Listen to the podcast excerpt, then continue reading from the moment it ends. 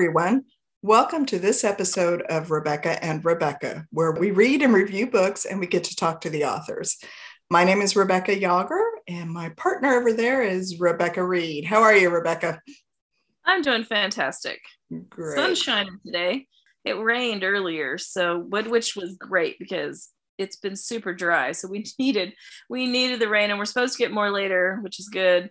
Um, get my hay growing so I can go back to cutting hay again and all that stuff. Uh, my rural girl in Indiana. I wish it would rain here in Dallas, but we are just hot and muggy. it is July after all. so, anyway, today we are doing a review of a book, Driving Force, and it's new in the Elite Guardians series. It's by Kate Angelo and Lynette Eason. So, Rebecca, why don't you tell us about the book and we'll dive in and tell you more about it. Okay, so this is a part of the Elite Guardians collection. It's the first book in it. And here's the blurb it says, He's the last client she wants to protect. Elite Guardians bodyguard, former sniper Christina Sherman has protected uncooperative clients before.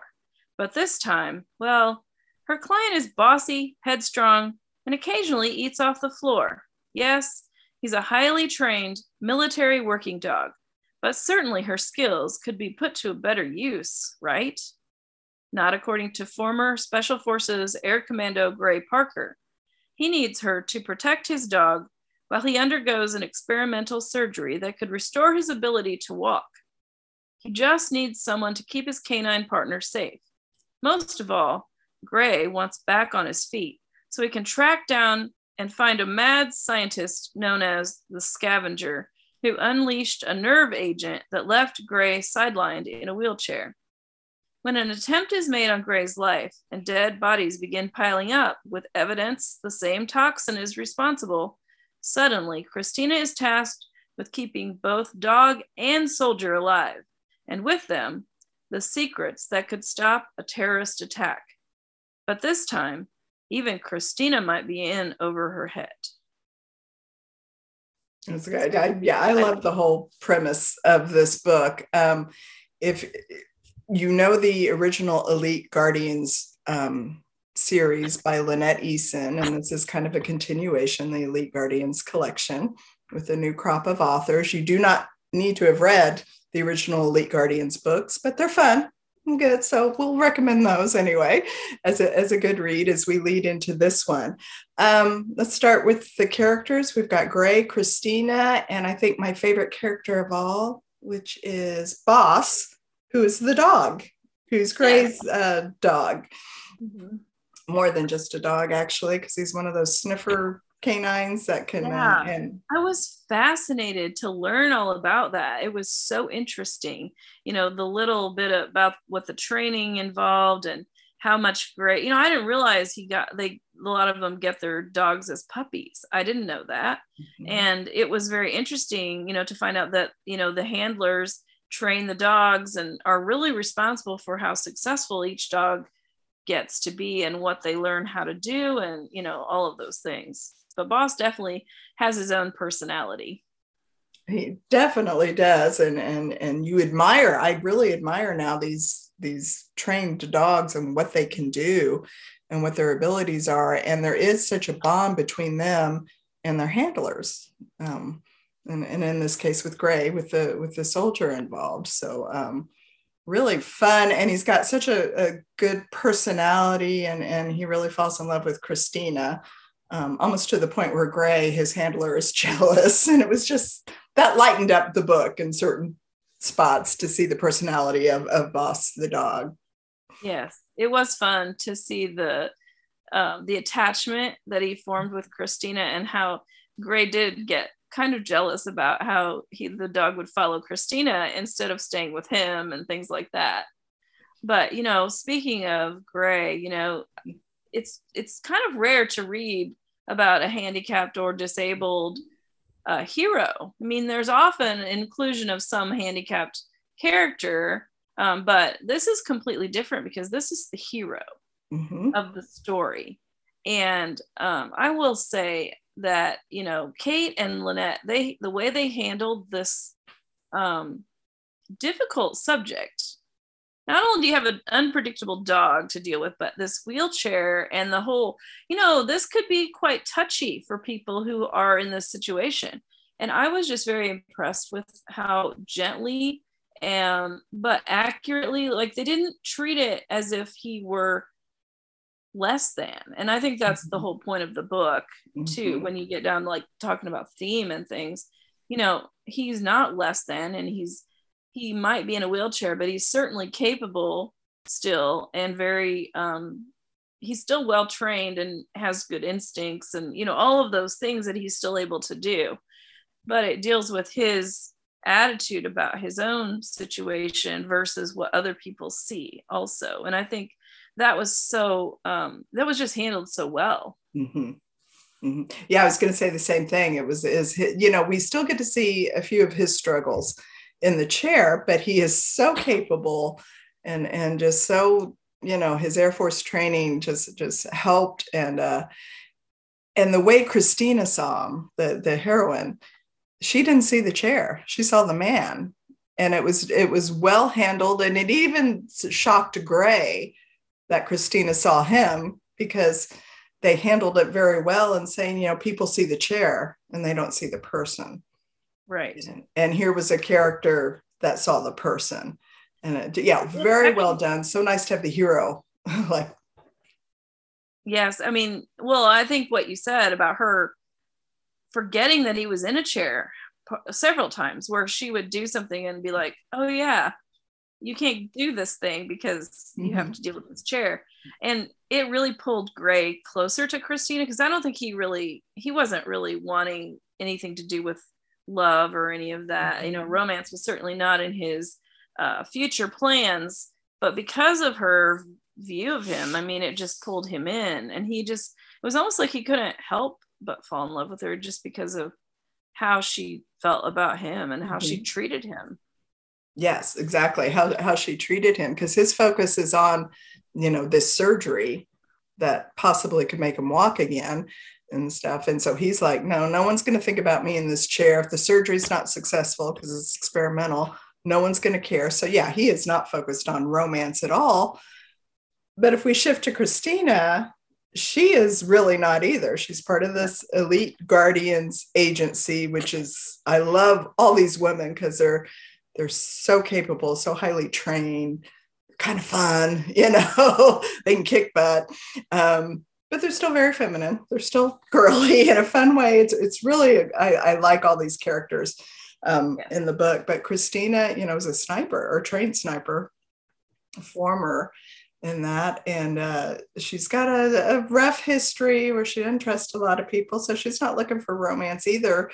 And the way she and Gray come together is just you know she needed to gray needed someone to take care of boss the dog in an emergent situation i don't know how much we can give away here but uh, uh in a talks about that already in the blurb so i think we're good okay in a, in a tricky situation um, uh, after an assassination attempt on the governor we can say that much and gray happens to be there uh, he gets injured and needs someone you know they won't let him take uh, the dog to the hospital. And Christina is there as part of the protection detail for the governor.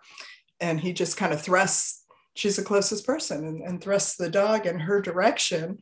And I kind of like that. This was just like they met haphazardly mm-hmm. and not just I don't know. I don't know how to explain that, but I just thought that was really yeah. Kind of it, it was good. Cool. It was a very it was a very unique um, hero heroine meet cute. I, I, I really liked how it was handled because it was um it was in the heat of the moment. There was a lot of action going on, and then boom, here we are with um gotta somebody needs to take care of this dog, and he doesn't trust people either very well. So let, that was a really interesting you know clue, and the dog went right to her. So that was a big sign too that it was okay. Mm-hmm. And I, it was, yeah, it was very well done. Um, very handled very well. The situations in the story just, they're all handled very well. I mean, I felt like I was pulled in from the very first page and mm-hmm. I never stopped. I just, mm-hmm. I wanted to know what happened next.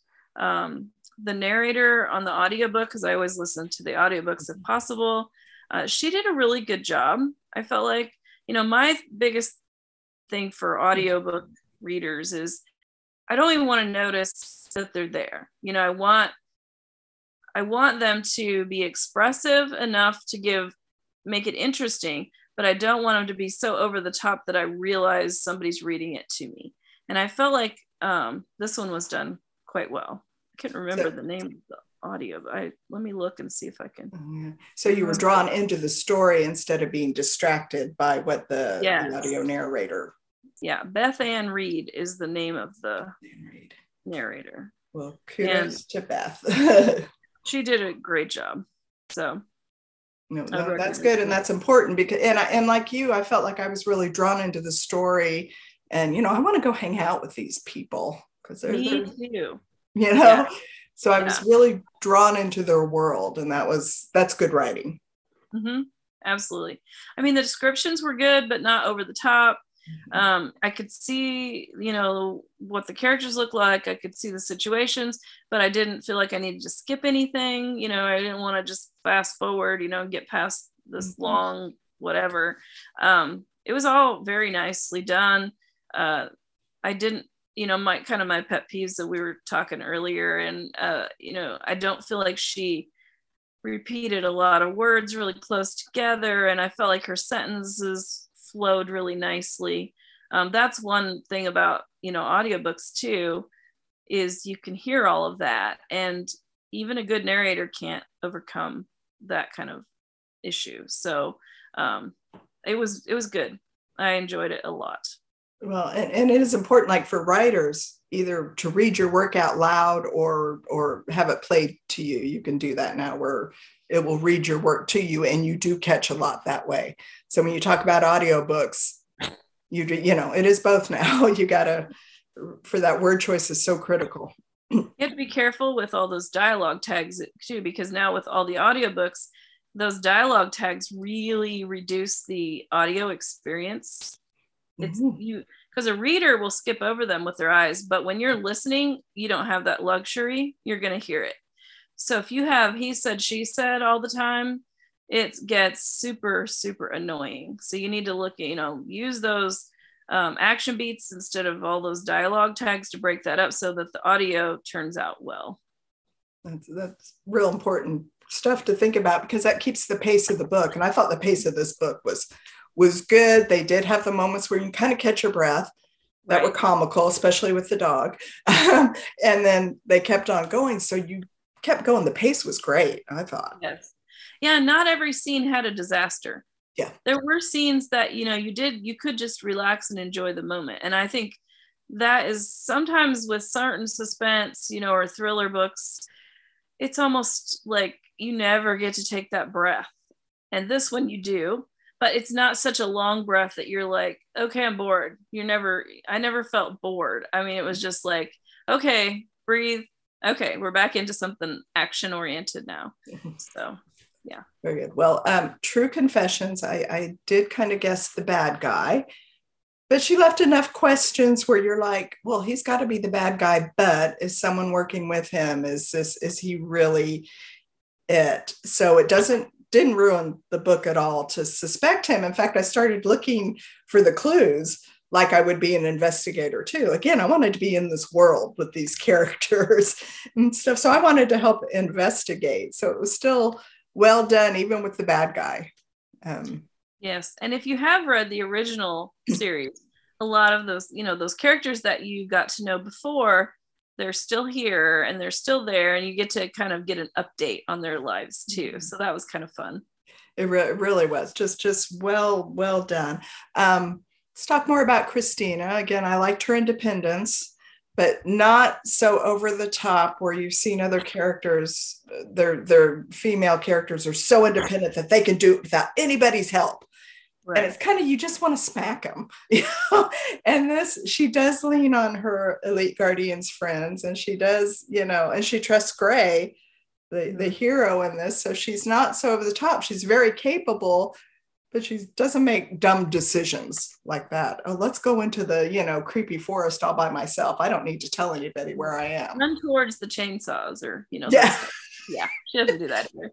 so I, I do appreciate that these characters were real and capable and weren't doing the the stupid things where you want to smack them. Right. I agree. Now Christina is a is a very she has a really interesting uh backstory, the two that comes out, and you know, you just want to she's very I felt very empathetic towards her. I wanted I wanted to know, you know, okay, there's a little quirky thing going on there. Why does she do that? You know, and I wanted to know. Mm-hmm. And I was it and I thought that the book does a really good job of really piecing those stories out because both Gray and Christina have a huge past that really impacts their present, mm-hmm. but you don't get it in a big clumps. It's strung out. It's it's usually in it's in conversation and and you find out about it in really um timely ways but it's just little snippets as you go and it's really good it's really yeah. that's really woven in well and and the writing on that is is is done well as as I'm seeing well a lot. I don't know why I'm saying well a lot, but it, it's good. Just don't repeat that in your writing. yeah, I wouldn't do that. Um, no, it is. It's done very well to do that. Plus, again, it's more natural because it does come out in conversation, and as they're falling in love and are attracted to each other, that's even drawn out slowly. I, I mentioned to you before that I, I have another author who I'm not going to name, and I've read all her books, romantic suspense, loved all her series. Her current series, the hero and the heroine are falling in love in two seconds flat. And there's no build up to it. There's no, and it's ruining the books for me, even as good as the suspense is. And this one, the romance was done so well as they're they they like each other first you know it's not this instant oh i'm going to love you forever they like each right. other they get to know each other through the course of the story they have good conversations you know and again she sees the man and not the wheelchair and it was just so lovely i mean yeah. i thought that part was just well done especially oh, after yeah. reading these other yeah. books that disappointed me ever, yeah i was say if you've ever read you know disabled uh characters and you felt like there was some there was issues with the way that they were treated you won't have that in this story. Exactly exactly. Okay we didn't talk we have to talk about this tesla. His car. Oh gosh yes. Um, I, it sounds so cool. I know. And actually kate has a, a blog about this car. I haven't read it but i saw she has one i'm like i need to check that out. Like how did she find out about this this car you know? But yeah the car is it's so cool because it's self-driving and it has mm. all these little um you know little things that make his life and the being in the wheelchair yes. um makes him independent makes him be able to be yes. independent. It just you know with a little robotic arm that picks up the wheelchair and you know all these just so cool. The the way his he, can you you know he uses his hands to drive and the and he they describe all that and it's, it was fascinating mm-hmm. it was so interesting and again not distracting from the story but adding to the story you really get a mm-hmm. good visual and a good picture of, of how he's living his life well and it plays more it's a, it's more of a role in the story than just oh mm-hmm. there's this cool car I mean, she describes it in detail because it's used. It's it's important. Like and it it almost becomes a it's not really a character but it's kind of is. I mean it it's it plays a big role. There mm-hmm. are actually other cars in the story that play a big roles too because yeah. was it bertha? Was that the name of the other car? Oh bertha. Oh i forgot about bertha. Yes. Yeah. So if yeah. you like cars and you're interested in cars you could read the story for that too because there's a lot of little car things in this story that that are integral to the plot not just oh let's put this cool car in here so, no, they're good seasoning for the story. They really yeah. make things come to life. So, overall, I think we can say that we both really liked this book yes. a lot. Um, uh, yeah. I enjoyed the writing. I think I would read Kate Angelo again um, because yes. she was just fast paced and good, and and the seasoning of these, and they weren't characters, but boy, did they add so much, like the cars, and, yeah. and the detail without going over the top where you want to skip over it. And, um, you know, that's good writing. I agree. I think so. Uh, yeah, so I think we can highly recommend uh, Driving Force. It's Kate Angelo with Lynette Eason. Um, this program, by the way, with Kate writing with Lynette is really cool. We'll talk about that. We're going to interview Lynette next month. Not um, Lynette. No, and we're going to interview Kate next month. okay, Kate, yes, um, and she's she's I, I don't I've not met her, so I'm excited to actually talk to her. I've I've interacted with her, but it's all been through, um, you know, texting and different things. So mm-hmm. I'm excited to meet with her. Um, she's going to be fascinating, I'm sure. And so that'll be coming in August. You bet. And we look forward to that. Meanwhile, pick up a copy of Driving Force. So you're ready to go when we interview Kate Angelo. Um, we appreciate you being here and we will see you next time. Yep. Enjoy your reading or writing or both.